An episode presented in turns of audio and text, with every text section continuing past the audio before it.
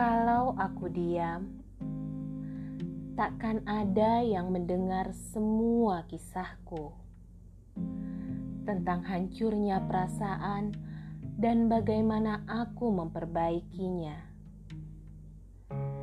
tentang kegelisahan dan bagaimana aku mengatasinya,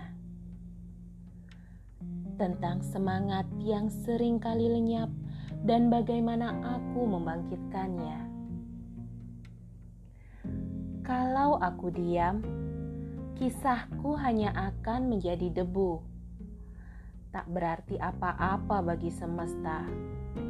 Lantas apa gunanya sisa nafas ini? Jika hanya sebait kisah saja, pelit ku bagi. Mungkin kamu tak pernah tahu bahwa ada telinga yang siap mendengarmu ada mata yang siap terjaga membaca tulisanmu.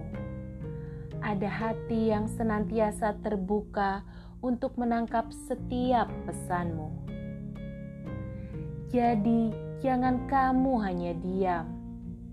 Mulailah berkisah. Ceritakan pada dunia tentang semua perjuangan dan harapanmu.